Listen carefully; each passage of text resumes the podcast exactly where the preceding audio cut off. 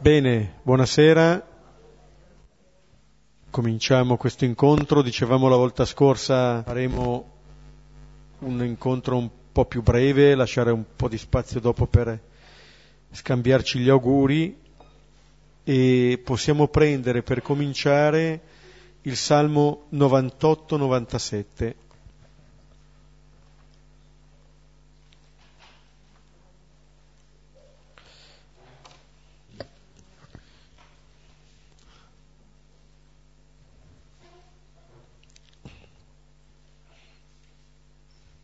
Lo preghiamo come sempre a cori alterni, alternandoci ad ogni versetto. Nel nome del Padre, del Figlio e dello Spirito Santo. Cantate al Signore un canto nuovo, perché ha compiuto prodigi, gli ha dato vittoria alla sua destra e il suo braccio santo.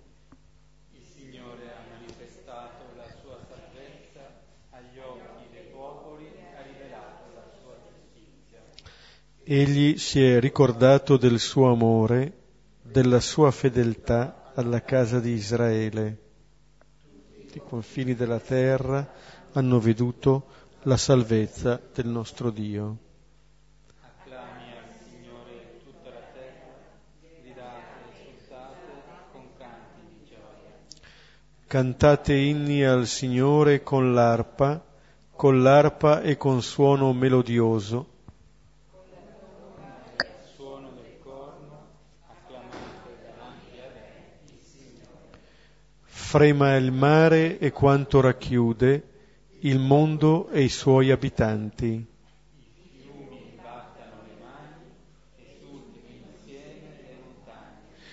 Davanti al Signore che viene, che viene a giudicare la terra, giudicherà il mondo con giustizia e i popoli con rettitudine.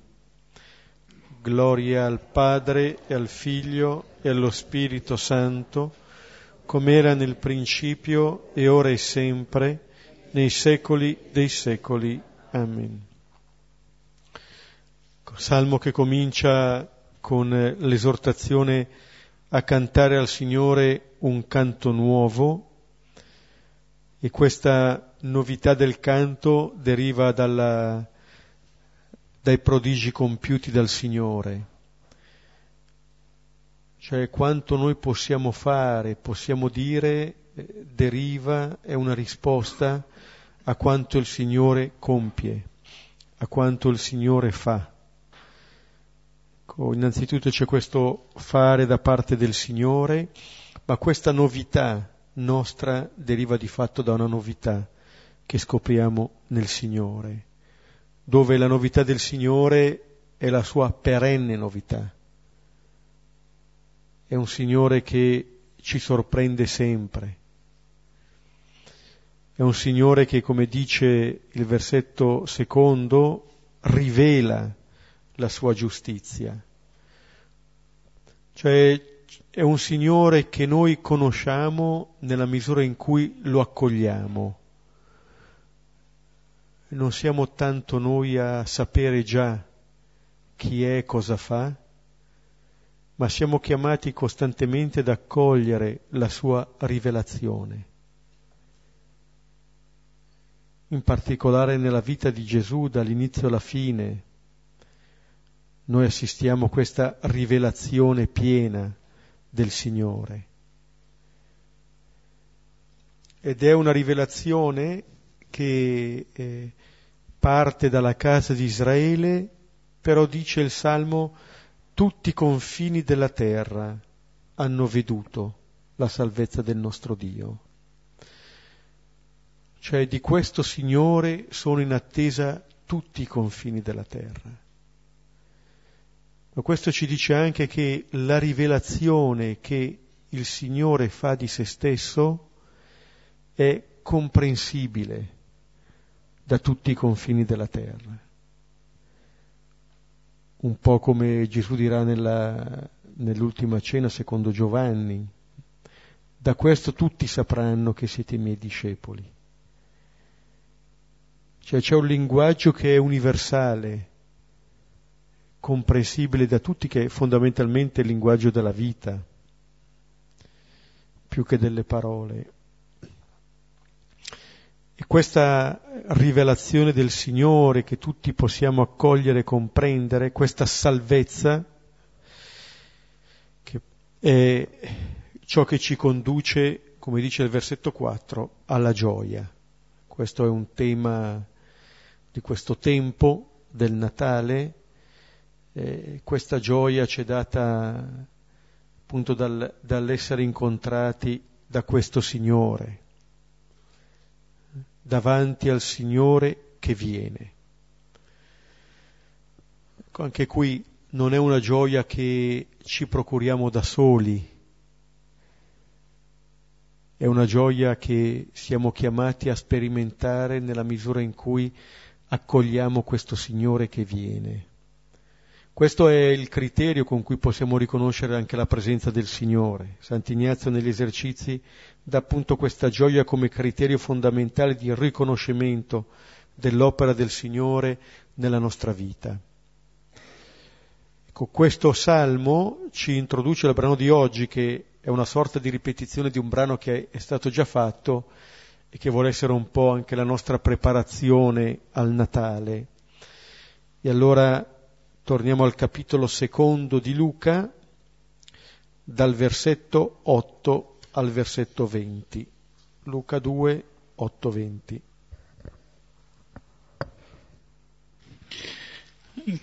Quindi stasera faremo nostro, il nostro incontro sul brano che è chiamato solitamente l'adorazione dei pastori. quindi in preparazione al prossimo Natale pregheremo su questo brano in cui il, il mistero della nascita è già avvenuto e siamo invitati a metterci nei panni di questi pastori che ricevono l'annuncio che un bambino è nato ed è stato loro donato. Si parla di adorazione dei pastori e inevitabilmente l'attenzione si porta sui pastori come se fossero loro i protagonisti ma il protagonista vero di questo brano poi è questo bambino.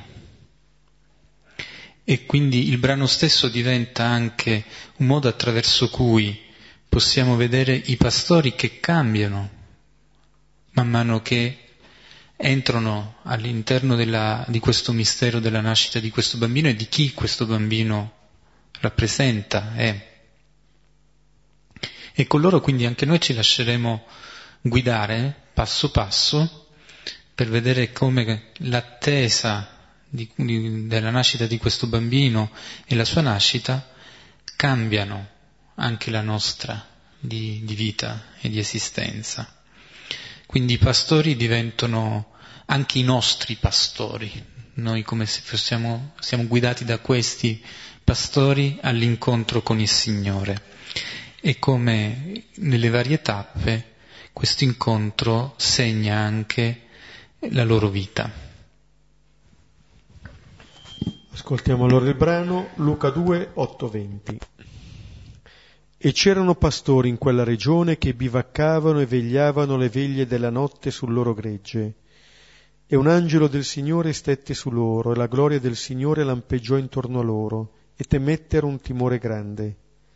E disse loro l'angelo, non temete, Ecco infatti vi annuncio la buona notizia di una grande gioia che sarà per tutto il popolo.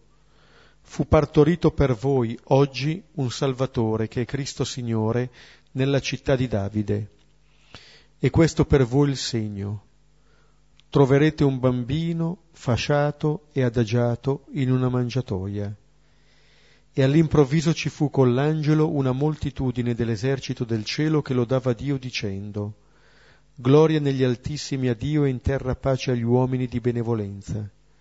E avvenne, quando si allontanarono gli angeli da loro verso il cielo, i pastori si dicevano l'un l'altro, Andiamo dunque fino a Betlem e vediamo questa parola che è accaduta, che il Signore ha notificato a noi.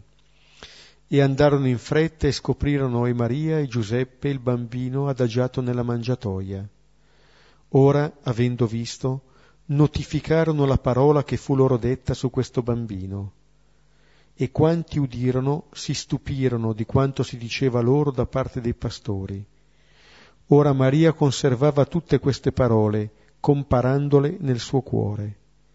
E ritornarono i pastori, glorificando e lodando Dio, di quanto udirono e videro come era stato detto a loro.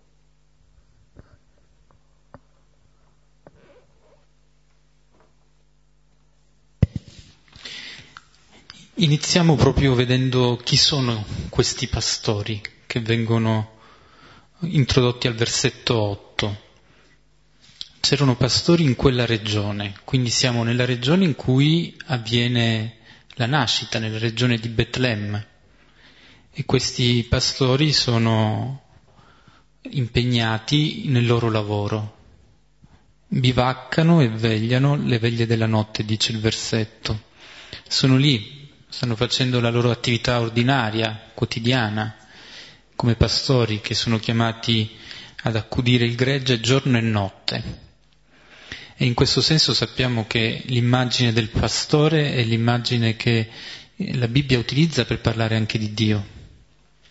E Gesù dice che è il buon pastore, perché il pastore si prende cura del suo gregge e lo fa senza prendere pausa 24 ore su 24.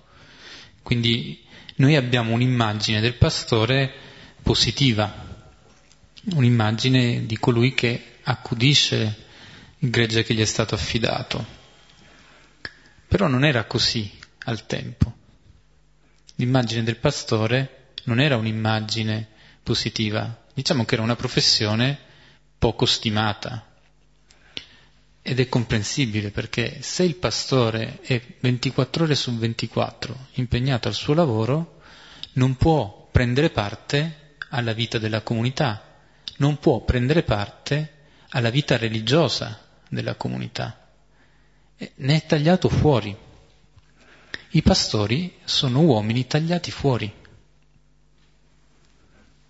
Quindi l'immagine positiva che noi abbiamo, che è giusta perché il Signore la, lo utilizza, il Salmo 23 in cui si parla proprio del Signore come il pastore, è Gesù stesso che dice che è il buon pastore, colui che si prende cura delle sue pecore e che è venuto a portare la vita, si associa poi a una realtà che è quella di persone che nel concreto erano poco apprezzate, per non dire proprio disprezzate. E allora già forse in questo c'è un aspetto interessante, come tanti paradossi nel modo in cui la parola si rivela, ebbene uno di questi paradossi è che il Signore prende una categoria professionale poco apprezzata per parlare di sé, perché va oltre quelle che forse sono le categorie sociali e va invece alla sostanza di quello che viene fatto. E la sostanza è che i pastori ah, si caratterizzano per questo, per questo prendersi cura anche durante la notte, per questo loro essere lì e vegliare. E poi tra l'altro c'è un altro aspetto che forse non è secondario, il pastore sta a contatto con la natura. Il pastore vive nel ritmo della natura e il suo mestiere è quello di seguire il ritmo della natura. In questo senso chi fa quel lavoro del pastore è anche qualcuno che vive in armonia con tutto il creato. Sappiamo che Papa Francesco con l'enciclica Laudato Si ha sottolineato con forza questa dimensione della creazione che è al centro della, dell'opera del Signore e che non è una realtà da dominare e sfruttare, ma da accudire, da prenderci carico della creazione stessa. Ebbene, in questo senso la professione del pastore ci rinvia a questo aspetto ancora, di un modo di vivere che è capace di essere in armonia con tutto ciò che è creato. Quindi vediamo come nella, nell'immagine del pastore si, si condensano tanti aspetti, aspetti molto positivi che vengono dalla tradizione biblica, era un pastore Davide.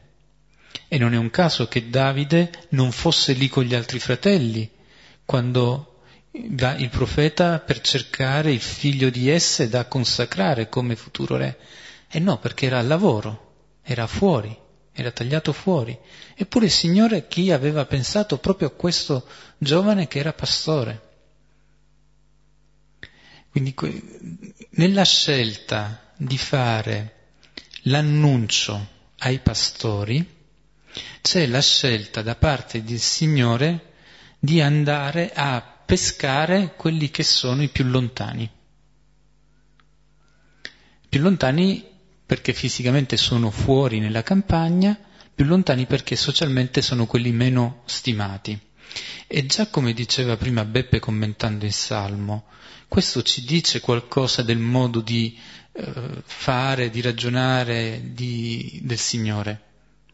Va lontano, va verso quelli che sono più lontano, perché nell'andare verso quelli che sono i più lontani, questo annuncio, passando, accoglie tutti quelli che sono sul cammino.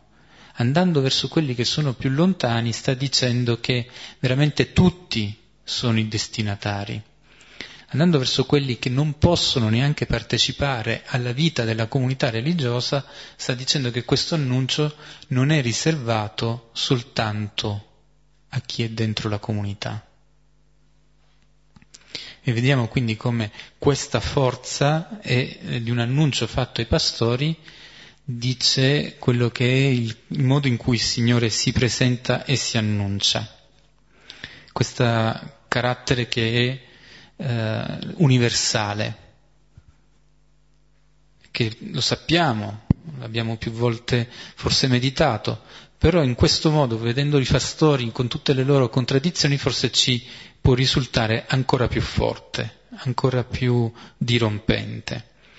E ancora più forte poi proprio l'immagine di questa presenza del Signore che sta su questi pastori, della sua gloria che li investe, proprio per sottolineare come questi uomini sono pienamente degni di ricevere questo annuncio, ne sono appieno investiti.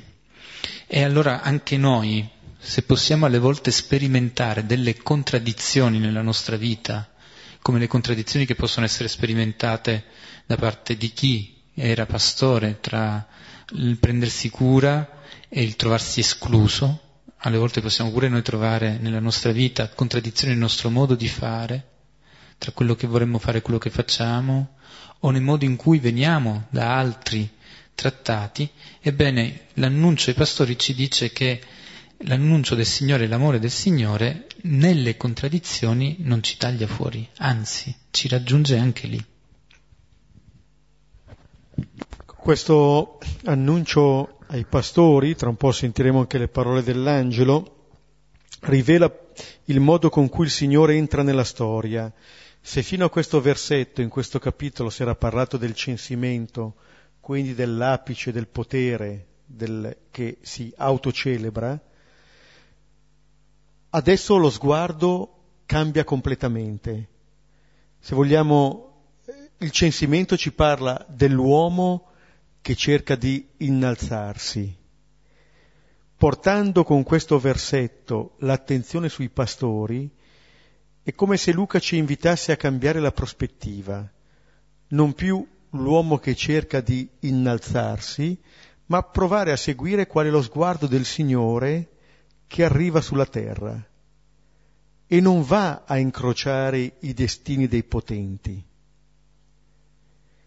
ma si posa su queste persone, su quelle che descriveva adesso eh, Giuseppe, su questi che sono i più lontani, e notate la vicinanza, le veglie della notte sul loro gregge e un angelo del Signore stette su loro.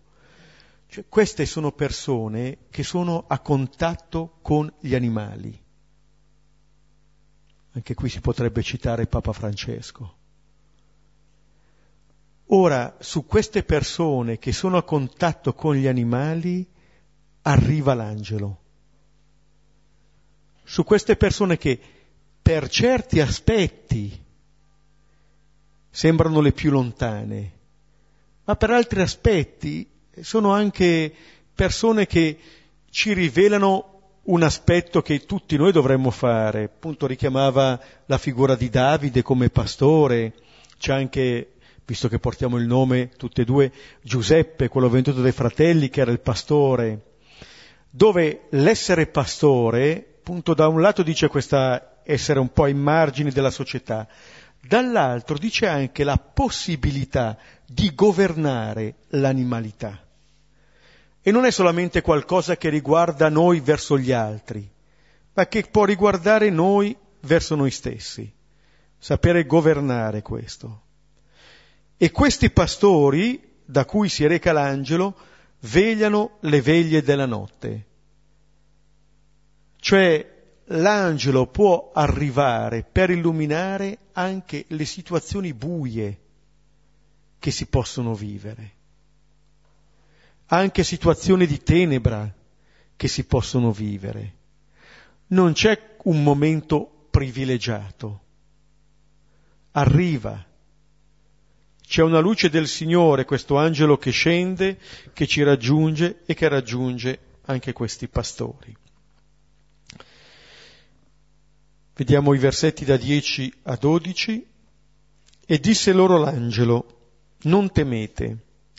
Ecco infatti vi annuncio la buona notizia di una grande gioia che sarà per tutto il popolo. Fu partorito per voi oggi un Salvatore che è Cristo Signore nella città di Davide. E questo per voi il segno. Troverete un bambino fasciato e adagiato in una mangiatoia.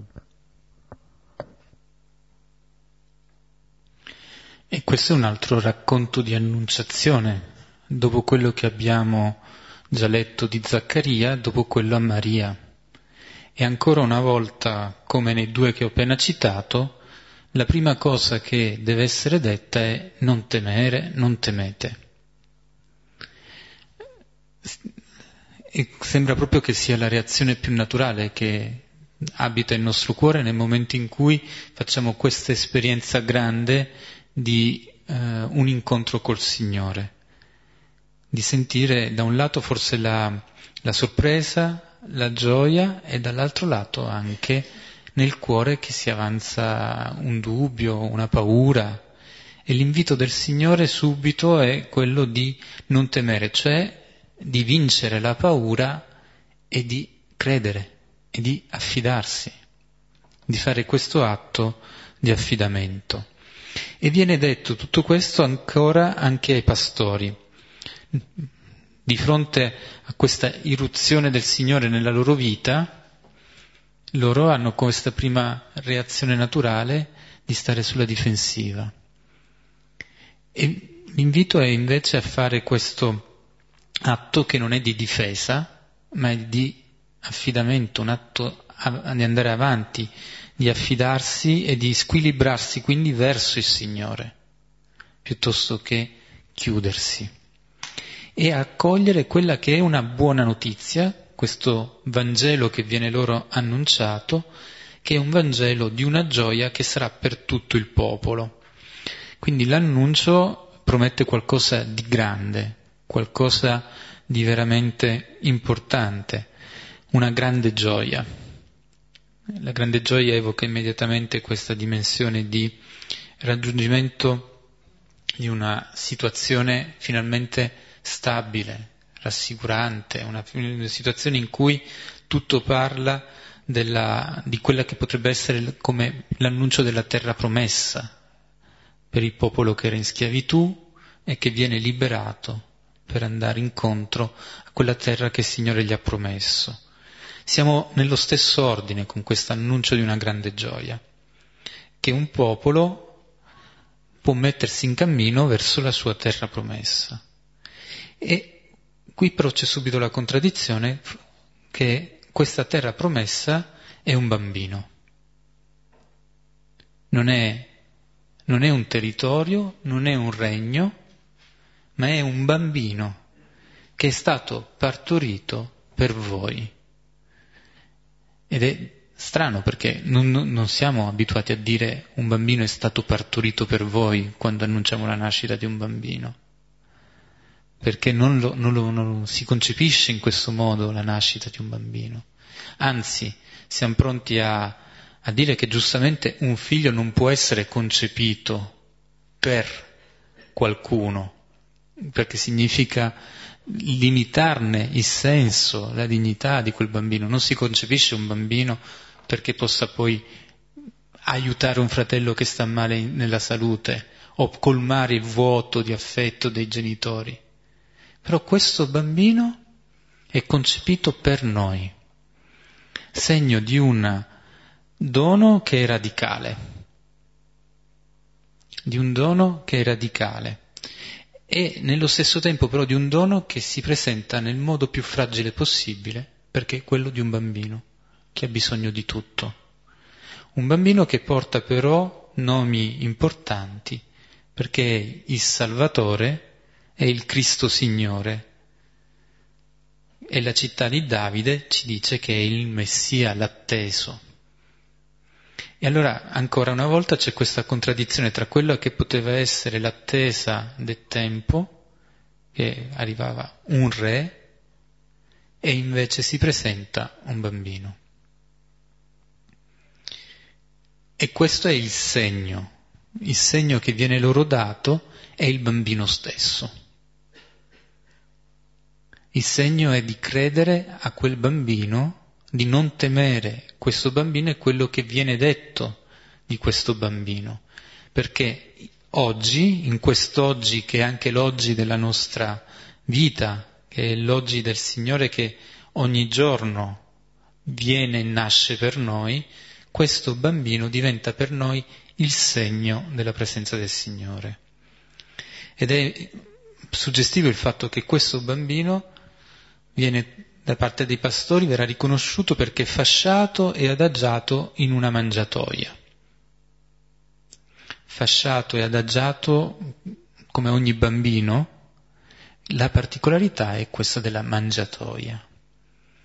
E allora se in questa mangiatoia noi abbiamo sicuramente riferimento al cibo che viene mangiato dagli animali, e i pastori sapevano bene tutto questo, al cibo che Gesù, che diventa per noi il pane, il vino diventano il corpo e il sangue di Cristo, in questa Betlem che è la casa del pane. Questa mangiatoia però, come viene poi raffigurata anche nell'arte, è anche la tomba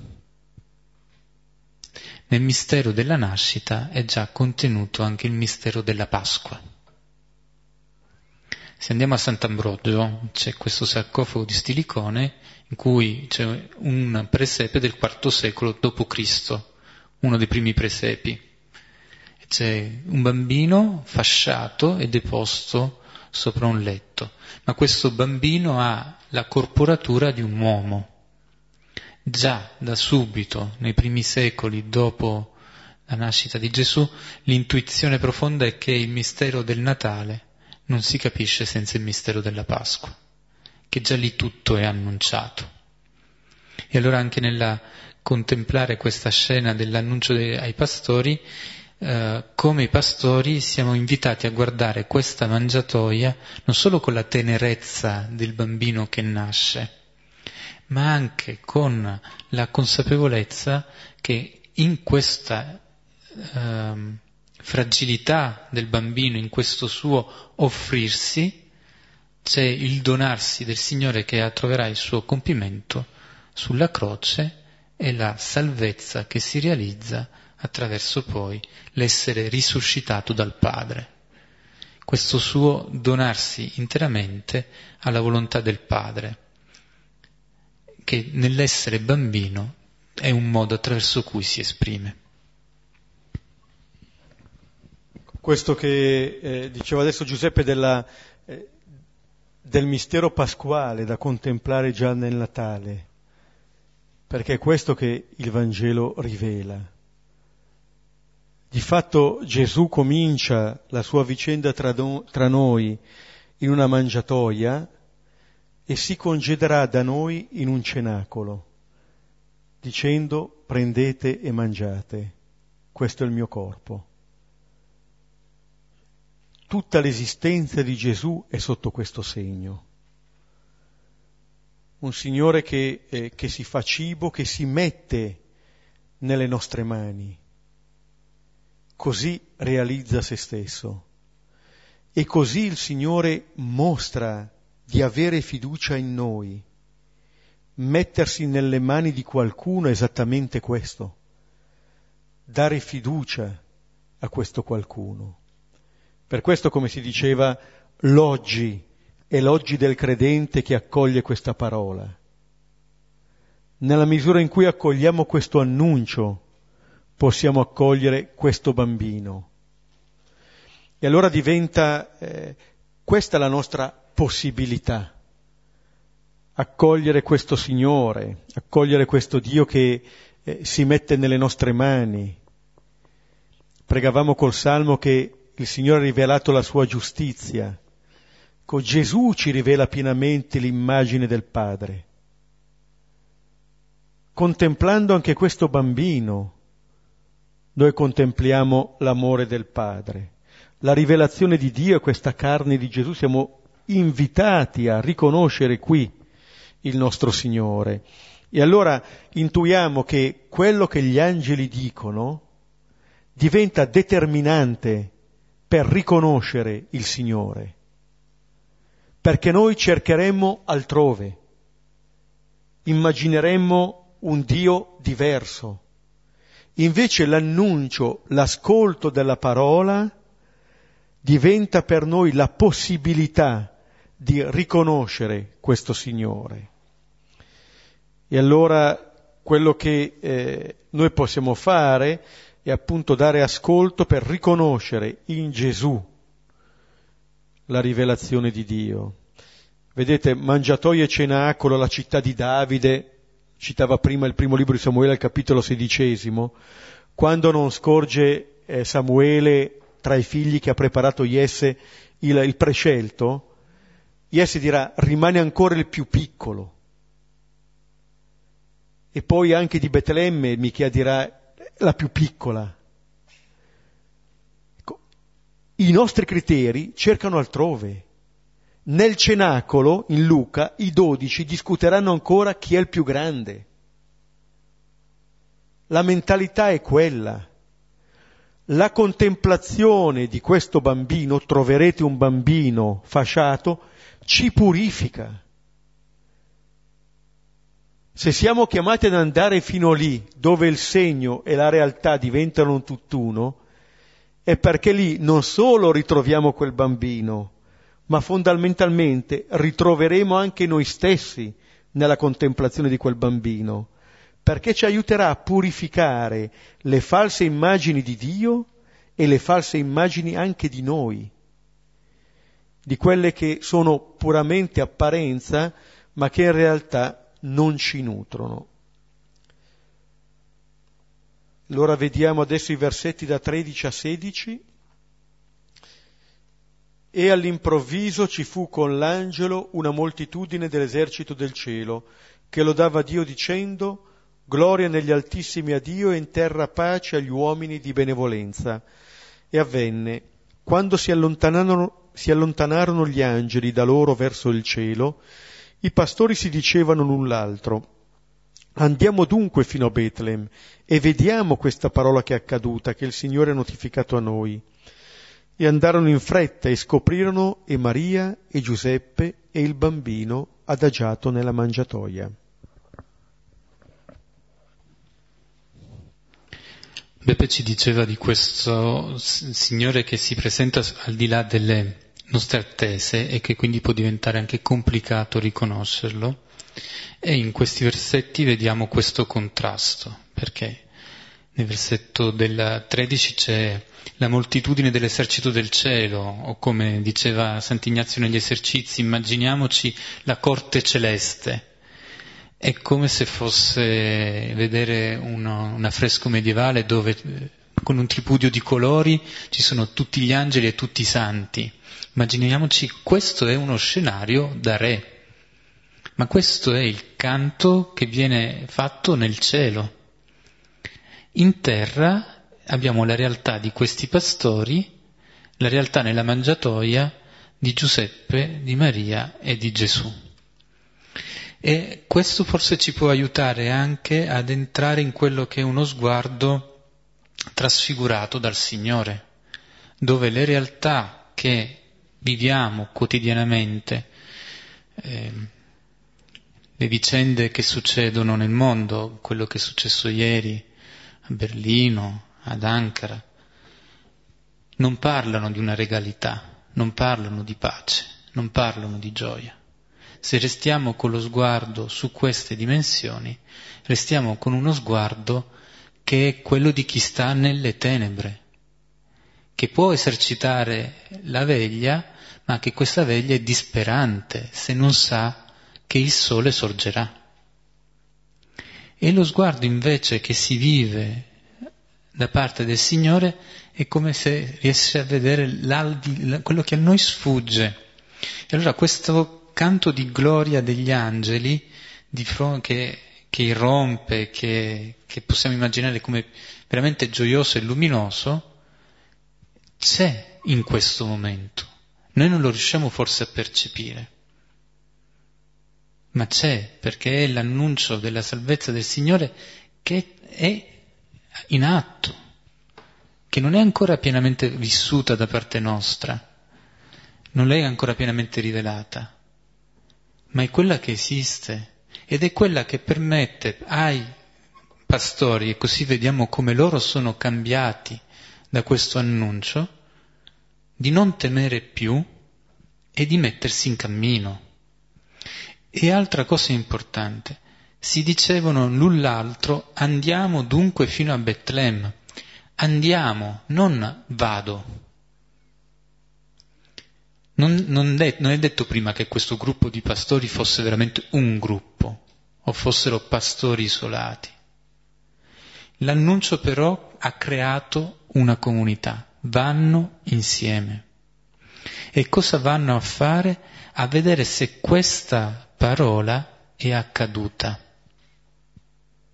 Questa parola è un annuncio, è la parola che, come dice Giovanni, si è fatta carne. È una parola che non soltanto nel momento in cui eh, si pronuncia spiega tutti i suoi effetti, ma nel pronunciarsi diventa realtà. E allora capiamo anche ancora di più questa differenza che possiamo fare fatica, ma che è reale, concreta tra quello che noi sperimentiamo e quello che noi crediamo e come quello che noi crediamo può illuminare quello che viviamo e vediamo, con uno sguardo che è rinnovato e abitato da questa speranza. E cos'è che loro constatano dopo che sono andati di fretta? Beh, constatano che quel segno che gli è stato indicato, eccolo lì, non è più un padre, una madre e un bambino, ma sono Maria, Giuseppe e il bambino, non uno qualunque. E quel bambino, il segno è stato da parte loro accolto, gli hanno fatto affidamento, si sono messi in movimento e lo hanno incontrato e riconosciuto. E possono dare e ricevere perché hanno, viss- hanno vissuto questo incontro, hanno incontrato quel bambino. Ora vediamo gli ultimi versetti da 17 a 20. Ora, avendo visto, notificarono la parola che fu loro detta su questo bambino. E quanti udirono si stupirono di quanto si diceva loro da parte dei pastori. Ora Maria conservava tutte queste parole comparandole nel suo cuore. E ritornarono i pastori, glorificando e lodando Dio, di quanto udirono e videro come era stato detto a loro. E questo è forse l'ultimo passo di quello che viene vissuto da questi pastori dopo l'incontro con il bambino, con questo segno che è loro stato indicato e che incontrano. È quello di essere a loro volta consapevoli che hanno una parola che hanno ricevuto da dover consegnare ad altri. Non sono soltanto destinatari, diventano anch'essi angeli, diventano anch'essi messaggeri. Messaggeri che hanno come prima destinataria Maria stessa. Maria e Giuseppe sono loro per primi che ricevono quest'ulteriore annuncio tramite questi ultimi che sono i pastori.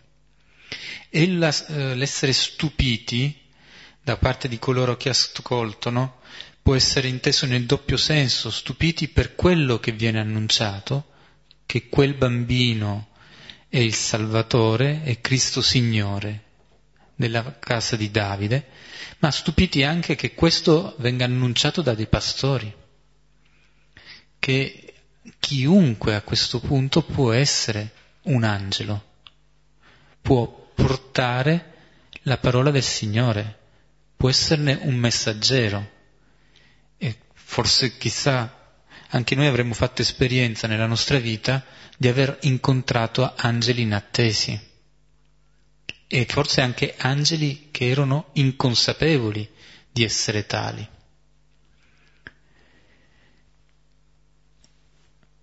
angeli che non, forse non riescono ad avere questa capacità che ha quella di Maria di accogliere quanto accade e di lasciarlo nel proprio cuore nel silenzio, lasciare che possa essere lì e che possa essere nel tempo meditato. In questa scena in cui eh, ci sono parole pronunciate che testimoniano la parola ricevuta, parole di lode che vengono dette, Maria conserva. Maria conserva queste parole.